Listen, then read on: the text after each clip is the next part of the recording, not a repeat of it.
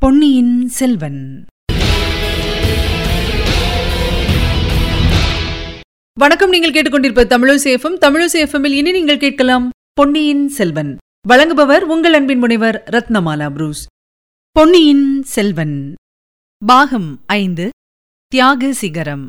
அத்தியாயம் அறுபது அமுதனின் கவலை. நந்தவனத்து நடுவில் இருந்த குடிலில் சேந்தனமுதன் நோய்பட்டு படுத்திருந்தான். பூங்குழலி அவனுக்கு அன்புடன் பணிவிடை செய்து கொண்டிருந்தாள். வாணியம்மை பாகம் செய்து கொடுத்த கஞ்சியை கொண்டு வந்து அவனை அருந்தும்படி செய்தாள். சற்று முன்னாலேதான் சுந்தரச்சோழ ஆதுர சாலையிலிருந்து வைத்தியர் வந்து சேந்தனமுதனை பார்த்துவிட்டு போயிருந்தார். போகும்போது அவரிடம் பூங்குழலி தனியாக விசாரித்தாள். அமுதனுக்கு எப்படி இருக்கிறது? பிழை தெளிந்து விடுவானா? என்று கேட்டாள். முன்னமே ஒரு தடவை காய்ச்சல் வந்து பலவீனமாயிருந்தான். அத்துடன் நீண்ட பிரயாணம் போய் திரும்பி குதிரை மேலிருந்தும் கீழே விழுந்திருக்கிறான். அதனாலெல்லாம் பாதகமில்லை. ஆனால் அவன் மனத்தில் ஏதோ கவலை வைத்துக் கொண்டிருக்கிறான். அதனாலேதான் உடம்பு குணமடைவது தடைப்படுகிறது என்றார் வைத்தியர். இதை உள்ளத்தில் வைத்துக்கொண்டு பூங்குழலி அமுதா உன் மனத்தில் என்ன கவலை? ஏன் உற்சாகமே இல்லாமல் இருக்கிறாய்? உன் மனக்கவலையினால்தான் உன் உடம்பு குணப்படுவது தாமதமாகிறது என்று வைத்தியர் சொல்கிறாரே என்றாள். அமுதன் பூங்குழலி உண்மையை சொல்லட்டுமா? அல்லது மனத்தில் ஒன்று வைத்துக்கொண்டு வெளியில் ஒன்று பேசட்டுமா? என்றான். பூங்குழலி நான் அப்படி உள்ளொன்றும் புறமொன்றுமாக பேசுகிறவள் என்று சுட்டிக்காட்டுகிறாயா? என்று கேட்டாள். பூங்குழலி உன்னுடன் பேசுவதே அபாயகரமாயிருக்கிறது நீ பேசாமலிருந்தால் உன் முகத்தை பார்த்து சந்தோஷப்பட்டுக் கொண்டிருப்பேன். என் அத்தைமார்களைப் போல் நானும் ஊமையாய் பிறந்திருந்தால் உனக்கு சந்தோஷமாயிருக்குமல்லவா ஒரு நாளும் இல்லை. நீ பாடும்போது நான் அடையும் ஆனந்தத்துக்கு அளவே இல்லை. வெறும் பேச்சில என்ன இருக்கிறது? ஒரு தேவார பண்பாடு? அதெல்லாம் முடியாது. உன் மனத்தில் என்ன கவலை என்பதை சொன்னால்தான் பாடுவேன். அப்படியானால் சொல்கிறேன் கேள். என்னுடைய கவலையெல்லாம் என் உடம்பு சீக்கிரமாக குணமாகிவிடப் போகிறதே என்றுதான். இதென்ன எப்படி சொல்கிறாய்? உனக்கு உடம்பு குணமாக வேண்டும் என்று நான் எல்லா தெய்வங்களையும் வேண்டிக் கொண்டிருக்கிறேனே?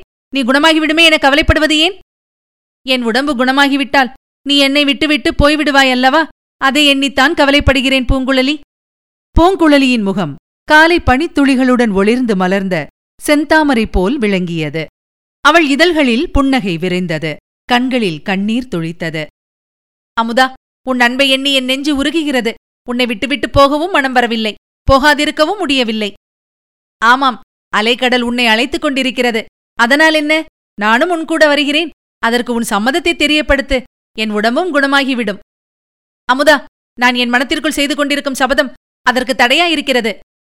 அது என்ன சபதம்? புவியாளும் மன்னனை மணந்து அவனுடன் சிங்காதனத்தில் அமர வேண்டும் என்பது என் மனோரதம். இது முடியாவிட்டால் கன்னி பெண்ணாகவே காலம் கழிக்க சபதம் செய்திருக்கிறேன். ஆமாம் பொன்னியின் செல்வர் உன் மனதில் இடம் பெற்றிருக்கிறார். ஆனால் பூங்குழலி அது நடக்கிற காரியமா? நீ தவறாக எண்ணிக்கொண்டிருக்கிறாய்.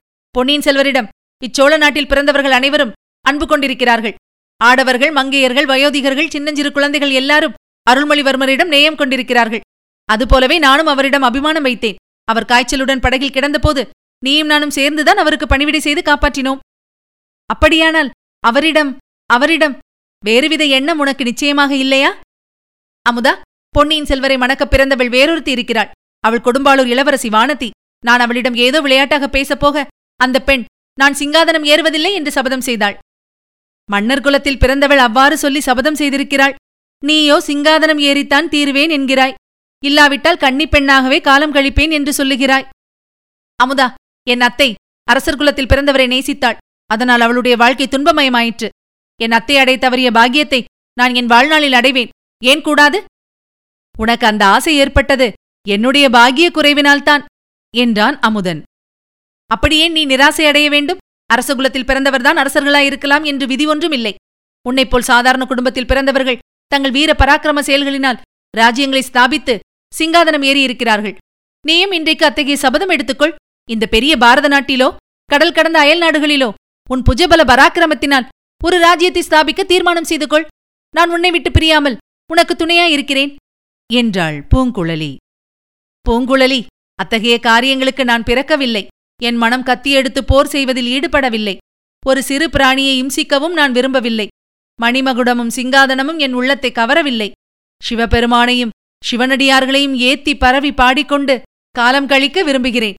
ஆகையால் உனக்கும் எனக்கும் பொருத்தமில்லைதான். உன்னை நான் மணக்க விரும்புவது முடவன் கொம்புத்தேனுக்கு ஆசைப்படுவது போலத்தான். பூங்குழலி உன்னை இங்கே தாமதிக்க சொல்வதில் பயனில்லை. நீ போய்விடு. என் உடம்பு குணமாவதற்காக காத்திராதே என்றான் சேந்தன் அமுதன் அச்சமயம் அக்குடிலின் வாசலில் காலடிச் சத்தம் கேட்கவே இருவரும் பேச்சை நிறுத்தினார்கள். இதுவரை நீங்கள் கேட்டது பொன்னியின் செல்வன். வழங்கியவர் உங்கள் அன்பின் முனைவர் ரத்னமாலா புரூஸ். மீண்டும் அடுத்த அத்தியாயத்தில் சந்திக்கலாம். இணைந்திருங்கள் மகிழ்ந்திருங்கள்.